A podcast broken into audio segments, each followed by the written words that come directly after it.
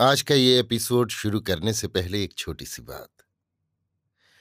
क्या आप भी अपना पॉडकास्ट बनाने की सोच रहे हैं? तो एंकर ट्राई कीजिए। ये पॉडकास्ट बनाने का सबसे आसान तरीका है। नंबर एक, ये फ्री है। नंबर दो, इसमें कई सारे ऐसे टूल्स हैं जो आपको अपने फ़ोन और कंप्यूटर पर रिकॉर्ड और एडिट करने की फैसिलिटी देते हैं। नंबर तीन आप अपने पॉडकास्ट को डिस्ट्रीब्यूट भी कर सकते हैं, जिससे इसे स्पॉटिफाई और दूसरे प्लेटफॉर्म पर सुना जा सके। तो डाउनलोड कीजिए फ्री एंकर ऐप या विज़िट कीजिए एंकर डॉट एफ़ पर अपना पॉडकास्ट स्टार्ट करने के लिए। ये तो थी एक छोटी सी जानकारी, और अब शुरू करते हैं एपिसोड का सिलसिला। तो आज के एपिसोड में लीजिए सुनिए सूर्यकांत त्रिपाठी निराला के लिखे उपन्यास, भीष्म का चतुर्थ परिच्छेद, महाभारत का सूत्रपात, मेरी यानी समीर गोस्वामी की आवाज़ में।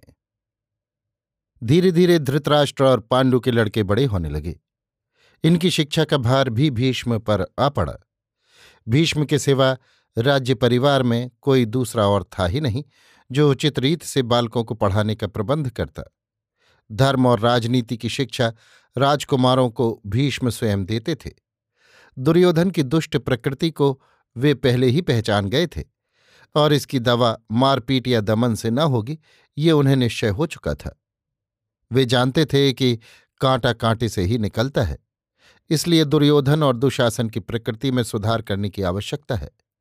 शासन से काम न चलेगा, बल्कि ये उससे और असंयत हो जाएँगे। इसी विचार से धृतराष्ट्र और पांडु के पुत्रों का धार्मिक और राजनीतिक शिक्षा का भार उन्होंने अपने सिर ले लिया था। कुछ दिनों के बाद उन्हें मालूम हो गया कि दुर्योधन की प्रकृति रस्सी की तरह से है, जिसके जल जाने पर भी ऐठन बनी ही रहती है। युधिष्ठिर को भीम बहुत प्यार करते थे। ये शांत तो थे ही, किंतु धार्मिक और राजनीतिक सिद्धांतों को इतना जल्द समझ लेते थे कि भीष्म को उनसे बहुत बड़ी बड़ी आशाएँ होने लगी थीं। वे समझ गए कि कुरुवंशीय सिंहासन युधिष्ठिर से धन्य हो जाएगा। युधिष्ठिर धर्म नीति और राजनीति में आशातीत सफलता प्राप्त करने लगे। अर्जुन भी उनकी तरह कुशाग्र बुद्धि थे, पर कभी कभी उनमें आवेश आ जाता था। भीम को इस विद्या से सख्त नफरत थी। कुछ दिनों के बाद भीष्म को दूसरे राजकुमारों की अपेक्षा सहदेव से अधिक आशा होने लगी। ये शांत तो थे, पर प्रखर अत्यंत थे। इनकी प्रकृति में पांडित्य था। भीष्म को धार्मिक शिक्षा के अलावा राजनीति की शिक्षा भी देनी थी। परंतु ये काम वे किसी दूसरे मान्य मनुष्य को सौंपना चाहते थे। तलाश करने पर भी कोई योग्य पुरुष न मिल रहा था। एक दिन उनकी इच्छा एकाएक पूरी हो गई। आचार्य द्रोण हस्तनापुर आए। भीष्म ने उनका बड़ा स्वागत किया और राजकुमारों की अस्त्र शिक्षा का भार इनके हाथों सौंपकर निश्चिंत हो गए। आचार्य द्रोण आए भी बड़े मौके से थे। एक दिन सब राजकुमार मिलकर गेंद बल्ला खेल रहे थे। खेलते ही खेलते किसी ने पाँव मारा और गेंद कुएँ के अंदर चली गई। लड़के कुएँ के ऊपर से नीचे की ओर झांकते और हताश भाव से एक दूसरे का मुख ताकने लगते। वहाँ साठ हाथ नीचे किसी का क्या बस था। लड़के बहुत घबराए। इतने में कुछ लड़कों ने देखा कि तरकस बांधे और हाथ में धनुष लिए जनेउधारी एक वृद्ध उसी तरफ़ आ रहा है। लड़कों ने उस वृद्ध को घेर लिया और स्वार्थ भरी विनय से कहा, बाबा, हमारा गेंद कुएँ में गिर गया है, क्या निकाल न दोगे? वृद्ध को बच्चों पर दया आ गई। उन्होंने अपनी तरकस से तीर निकाला और निशाना साध कर तीर मारा कि गेंद तीर के साथ बाहर आ गया। लड़के तो प्रसन्नता के पिघल गए। कुछ भीष्म के पास दौड़े हुए गए और एक सांस में लगातार उस वृद्ध की तारीफ़ करते गए। इस अचंभे की बात सुनकर भीष्म को भी उस वृद्ध को देखने की इच्छा हुई। मन में तरह तरह की भावनाएँ उठने लगीं। वे उस कुएँ के पास आए और दूर से द्रोण को खड़े हुए देखा तो बड़े प्रसन्न हुए। कुछ लड़के द्रोण को बड़ी गौर से देख रहे थे। लड़कों के सरल आश्चर्य पर द्रोण खड़े मुस्कुरा रहे थे। इसी समय भीष्म आए। द्रोण को भीष्म ने हृदय से लगा लिया और राजकुमारों को प्रणाम करने की आज्ञा दी। फिर द्रोण को साथ ही वे राजपुरी में ले गए। द्रोण ने अपनी सारी दुख की कहानी भीष्म को सुनाकर अपने भोजन के लिए उनसे प्रबंध कर देने की प्रार्थना की। ब्राह्मण के दुख पर भीष्म के आँसू आ गए। उस समय क्षत्रिय समाज की जैसी अधोगति हो रही थी। उसके लिए भीष्म को बड़ा दुख हुआ। अंत में द्रोण से सपरिवार हस्तिनापुर में रहने और राजकुमारों को धनुर्वेद विद्या सिखलाने की उन्होंने प्रार्थना की। द्रोण ने ये कार्य स्वीकार कर लिया। उसी दिन से द्रोण राजकुमारों को धनुर्विद्या सिखलाने लगे। समय के बीतने में देर नहीं लगती। देखते देखते द्रोण को हस्तिनापुर में रहते कई साल हो गए। राजकुमार भी अब निरे बालक नहीं रह गए। उनकी देह पर से किशोर काल की छाया धीरे धीरे हटती जा रही थी। जवानी का जोश चढ़ता आ रहा था। बालपन में अस्त्र शिक्षा के समय धृतराष्ट्र के पुत्रों और पांडु के पुत्रों में कई बार मुठभेड़ हो चुकी थी। दुर्योधन आदि धृतराष्ट्र के पुत्रों को पांडु के पुत्रों पर हार्दिक घृणा रहा करती थी। वे एक तो स्वभाव के ही कुटिल थे, दूसरे राज्य का लोभ उन्हें अत्यंत प्रबल था। वे जानते थे कि इसमें युधिष्ठिर को ही राज्य मिलेगा, क्योंकि उम्र में ये सबसे बड़ा है और पितामह भी इसका पक्ष लेते हैं। ईर्ष्या की ये आग निरंतर बढ़ती ही गई। खेलकूद में भी ये भाव प्रायः प्रकट हो जाया करता था। पांडु के और चार पुत्र तो शांत थे। पर भीम बड़े उत्पाती थे। ये दुर्योधन आदि का अत्याचार एक क्षण के लिए भी न सहते थे। चपत का जवाब हमेशा घूंसे से दिया करते थे। कभी कभी तो ये सौ भाइयों को अकेले ही छका दिया करते थे। एक बार गुलहर का खेल हुआ। भीम उसमें न थे। इन पाँचों में नकुल ही छटकर खेलने चले गए थे। उन सौओं की चालबाजी से नकुल चोर हुए। फिर क्या था? महीनों तक रोज नकुल को चोर रहना पड़ा। कभी इन्हें दांव ही न मिला। नकुल दुबले पड़ने लगे। एक दिन अखाड़े में नकुल को लड़ाते हुए भीम ने पूछा, क्यों रे? कमज़ोर क्यों पड़ता जा रहा है? नकुल लज्जा के मारे कुछ कह न सके, परंतु भीम ने भी न छोड़ा। अंत को नकुल ने खेल में अपने हारने और महीनों से दांव देते रहने की बात कही और कहते हुए रोने लगे। भीम ने कहा अच्छा आज तेरा दांव मैं दूँगा। आज घर से बाहर न निकलना। पता पूछकर गुलहर खेलने के लिए उस रोज भीम गए। वे सबसे पहले ही वहाँ डट गए थे। इन्हें देखते ही सब पूछने लगे कि नकुल कहाँ है? हमारे दांव क्यों नहीं देते? भीम ने कहा, उसकी तबीयत आज अच्छी नहीं। उसके बदले में मैं चोर रहूँगा, मुझसे ही दांव लो। सब पेड़ पर चढ़ गए। नीचे घेरे के अंदर गदा रखा था। भीम ने सोचा कि मेरे भाई को इन लोगों ने जिस तरह हैरान किया है, अब मुझे भी चाहिए कि इन सबको एक साथ खूब छकाऊं और अपने भाई का बदला लूँ। ये सोचकर भीम ने पेड़ की डाली पकड़कर उसे ज़ोर से हिलाया कि सब के सब पके आम की तरह छू पड़े। भीम ने सबको एक साथ छूकर डंडा चूम लिया और कहा कि अब तुम सब चोर हो और मेरा दांव दो। ये कहकर उन्होंने डंडा फेंका। डंडे ने मीलों की खबर ली। दौड़ते दौड़ते दुर्योधन आदि का दम फूलने लगा। भीम ने उस रोज सबकी पूरी कसर निकाली। ये क्रम कई दिन तक जारी रहा। इस तरह भीम से धृतराष्ट्र के लड़के बहुत घबराए रहते थे। एक बार तो जल विहार करते समय भीम को इन लोगों ने जहर ही खिला दिया था। नदी में बहा दिया, भीम पाताल को चले गए। पर वहाँ नाग कन्या के अमृत पिलाने पर बच गए और उसके साथ विवाह कर आनंदपूर्वक घर लौटे। कौरवों का द्वेष भाव धनुर्वेद की शिक्षा देते समय द्रोण को अच्छी तरह मालूम हो गया था। परंतु वे निष्पक्ष भाव से ही शिक्षा देते थे। किसी पर अधिक और किसी पर कम स्नेह वाला उनका भाव न था। परंतु फिर भी वे अर्जुन को ज़्यादा प्यार करते थे। अर्जुन की अस्त्र शिक्षा पर जैसी निष्ठा थी, उससे द्रोण मुग्ध हो गए थे। शिक्षा सुपात्र पर ही प्रभाव डालती है। तब गुरु की प्रतिभा स्वभावतः उस ओर ज़्यादा झुकती है। यही कारण है कि द्रोण को अर्जुन ने मुग्ध कर लिया था। एक दिन राजपुत्रों की परीक्षा का दिन स्थिर किया गया। पेड़ पर एक काठ की चिड़िया रख दी गई। वही निशाना था। पहले युधिष्ठिर को धनुष और तीर दिया गया। द्रोण ने युधिष्ठिर से पूछा, क्या देखते हो? युधिष्ठिर ने कहा पेड़ पत्तियाँ सब कुछ देख रहा हूँ। द्रोण ने युधिष्ठिर के हाथ से धनुष ले लिया। एक एक करके उन्होंने सब राजपुत्रों को दिया। पर पूछने पर संतोषजनक उत्तर कोई न दे सका। अंत में अर्जुन को तीर देकर द्रोण ने पूछा, अर्जुन, क्या देखते हो? अर्जुन ने कहा, पक्षी की गर्दन। छोड़ो तीर। अर्जुन ने बाण मारा। तीर निशाने पर अचूक बैठा। द्रोण ने अर्जुन को बाहों में भरकर छाती से लगा लिया। एक बार भीष्म के सामने भी परीक्षा ली गई। उस बार रंगशालाएँ बनी हुई थी। राजकुमारों को आपस में ही अपनी कुशलता दिखलानी पड़ती थी। उस बार भी अर्जुन ने नामवरी हासिल की।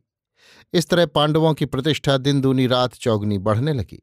सब प्रजा भी पांडवों को चाहती थी। उन्हें ही राजा बनाने की सबकी लालसा थी।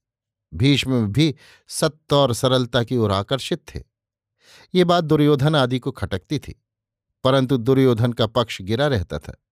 उसे न तो भीष्म ही हृदय से प्यार करते थे और न आचार्य द्रोण ही हृदय खोलकर शिक्षा देते थे। कभी कभी वो इस बात की शिकायत अपने पिता के पास भी किया करता था और उनके अंदर भी द्रोह का जहर भर रहा था। पिता को पुत्र स्वभावतः प्यारा होता है। कभी कभी वे पुत्र के अभियोगों को उचित और न्यायानुकूल समझने लगते थे। उसकी बातों में आकर कभी कभी उसे प्रोत्साहन भी दिया करते थे। दुर्योधन के लिए आग में घृता हुई पड़ती थी। उसे स्वेच्छाचार करने का बढ़ावा मिल जाता था। दुर्योधन की इच्छा को आग भड़काने वाला उसे एक ज़बरदस्त सहायक मिल गया। ये कर्ण थे। कर्ण कुंती के ही पुत्र थे, परंतु कुंती के सिवा और किसी को ये बात मालूम न थी। केवल भीष्म ये भेद जानते थे। कुंती को वर मिला था। वो किसी भी देवता का आह्वान कर सकती थी। परीक्षा के लिए उसने मन में ही सूर्यदेव को आकर्षित किया। उन्हीं के आशीर्वाद से कर्ण पैदा हुए। कुंती उस समय कुंवारी थी। वो घबराई कि लड़का होने की बात लोग जानेंगे तो मुझे व्याभिचारणी कहेंगे। इस भय से कर्ण को वो नदी के तट पर उनके पैदा होने पर रख आई। रथ हाँकने वाले सारथी की स्त्री कर्ण को नदी के किनारे से उठा लाई और पुत्रवत कर्ण को पाला पोसा। कुछ बड़े होकर कर्ण परशुराम के पास अस्त्राभ्यास करने के लिए चले गए। वहाँ से पारंगत होकर लौटे। रंगशाला में जिस दिन अर्जुन की विजय रही, उस दिन कर्ण भी वहाँ मौजूद थे।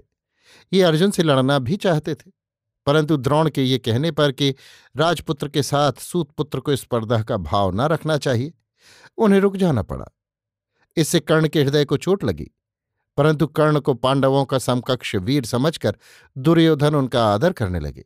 उनसे मैत्री कर ली। उन्हें अंगदेश का राजा बना दिया। बराबर आसन पर बैठाने लगा। हर तरह से ज़ाहिर करने लगा कि हम लोगों की तरह कर्ण भी इज्जतदार और राजा है। कर्ण भी अर्जुन की तरफ़ हमेशा नज़र रखते थे। वास्तव में कर्ण की वीरता में कोई कसर न थी।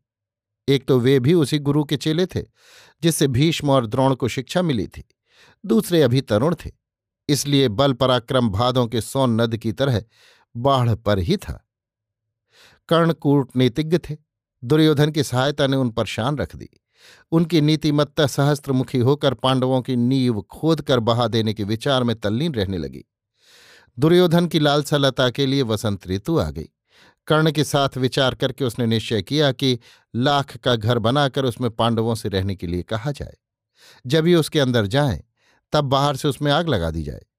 बस इसी तरह सांप भी मर जाएगा और लाठी भी न टूटेगी।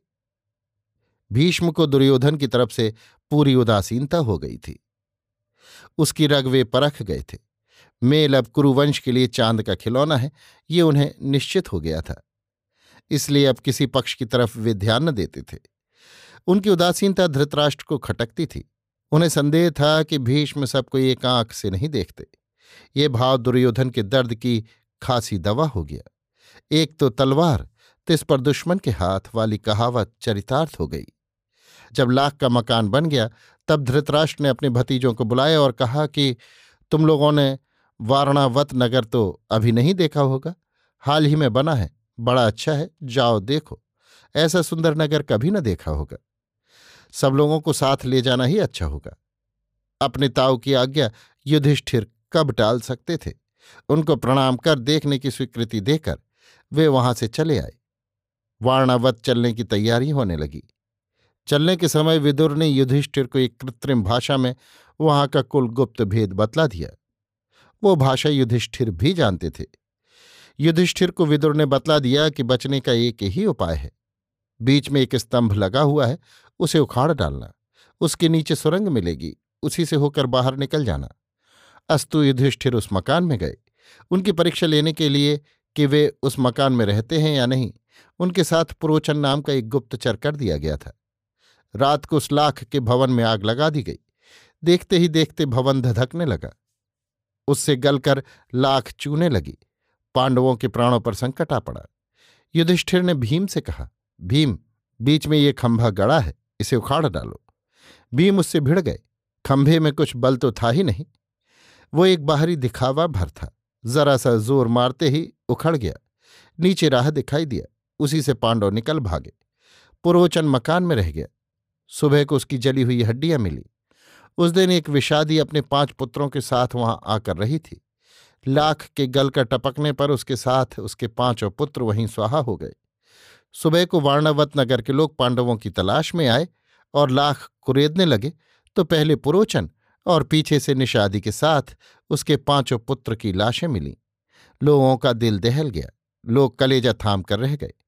धृतराष्ट्र को सब कोसने लगे।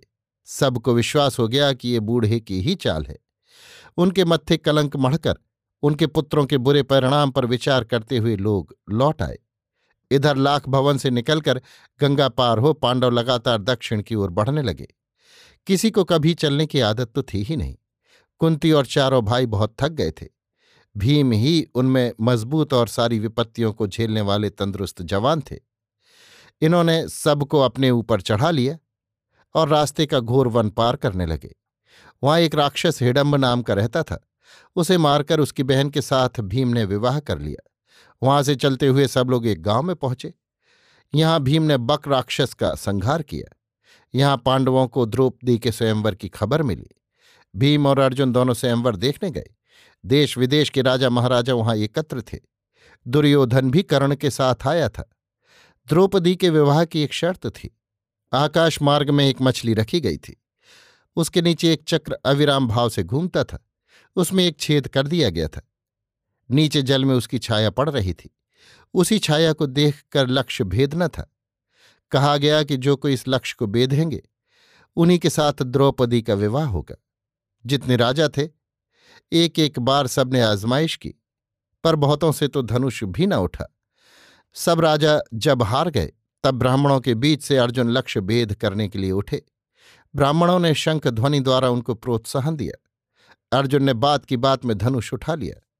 धनुष उठा, पाँच शर संयोजित किए। नीचे छाया में लक्ष्य का प्रतिबिंब देखकर तीर छोड़ दिए। निशाना ठीक लगा। मछली नीचे आ गई। चारों ओर जय जयकार होने लगी। द्रौपदी ने अर्जुन के गले में जयमाला डाल दी। राजा इस पर बहुत बिगड़े। पर कोई अर्जुन का बाल बांका न कर सका। भीम और अर्जुन दोनों ने सब राजाओं को परास्त कर दिया। निस्सहाय पांडवों को महाराज द्रुपद की सहायता मिली। इसके बाद माता की आज्ञा से द्रौपदी के साथ विवाह किया गया। इधर दुर्योधन हस्तनापुर वापस आया और ब्राह्मण वेशधारी लक्ष्य भेद करने वाले का पूरा परिचय जानने के लिए व्याकुल हो उठा। अंत में यही विश्वास किया कि पांडव जीवित हैं। कर्ण के साथ उसने कितने ही उपाय सोचे। पांडवों के मारने के लिए बड़ा प्रबंध किया। धृतराष्ट्र को खूब उभाड़ा। उनके दिल में अच्छी तरह ये बात जमा दी गई कि पांडव अगर जीते रहेंगे तो हमें हस्तनापुर में सुख से न रहने देंगे। वे बाहर बाहर लड़ाई का प्रबंध कर रहे हैं। हम लोगों को सावधान हो जाना चाहिए। दुर्योधन की बातों पर धृतराष्ट्र को विश्वास हो गया। उन्होंने कहा कि भीम के रहते पांडवों से लोहा लेना बहुत मुश्किल है। भीम अगर पश्चात भाग की रक्षा करता रहे तो त्रिलोक भी एकत्र होकर अर्जुन को परास्त नहीं कर सकता। सलाह के लिए भीष्म भी बुलाए गए। भीष्म ने कहा, पांडवों से वैर करना हमें बिल्कुल अनुचित जंच रहा है। मेरे साथ जो संबंध गांधारी के पुत्रों का है, वही उनका भी है। धर्मानुसार उन्हें आधा राज्य बांट देना ही ठीक है। जिस तरह दुर्योधन सोचता है कि ये मेरे पिता का राज्य है, उसी तरह पांडव भी सोचते होंगे। इसलिए मित्र भाव से भाई को उसका हिस्सा दे देना हर तरह से उचित होगा। हमें विश्वस्त सूत्र से मालूम हुआ है। लाख भवन में पांडवों के जल जाने की खबर फैलने के साथ ही तुम्हारी अख्याति भी फैली थी। लोग तुम्ही को दोषी बतलाते थे और ये निश्चय समझो कि पांडव अगर बचे रहेंगे तो इंद्र भी सहायता करके तुम्हारी रक्षा न कर सकेंगे। वे अपने पिता का राज्य अवश्य ले लेंगे। इसलिए अगर अपनी भलाई चाहते हो तो पांडवों को आधा राज्य ज़रूर दे दो। द्रोण की भी यही राय है। अभी आप सुन रहे थे सूर्यकांत त्रिपाठी निराला के लिखे उपन्यास, भीष्म का चतुर्थ परिच्छेद, महाभारत का सूत्रपात, मेरी यानी समीर गोस्वामी की आवाज़ में।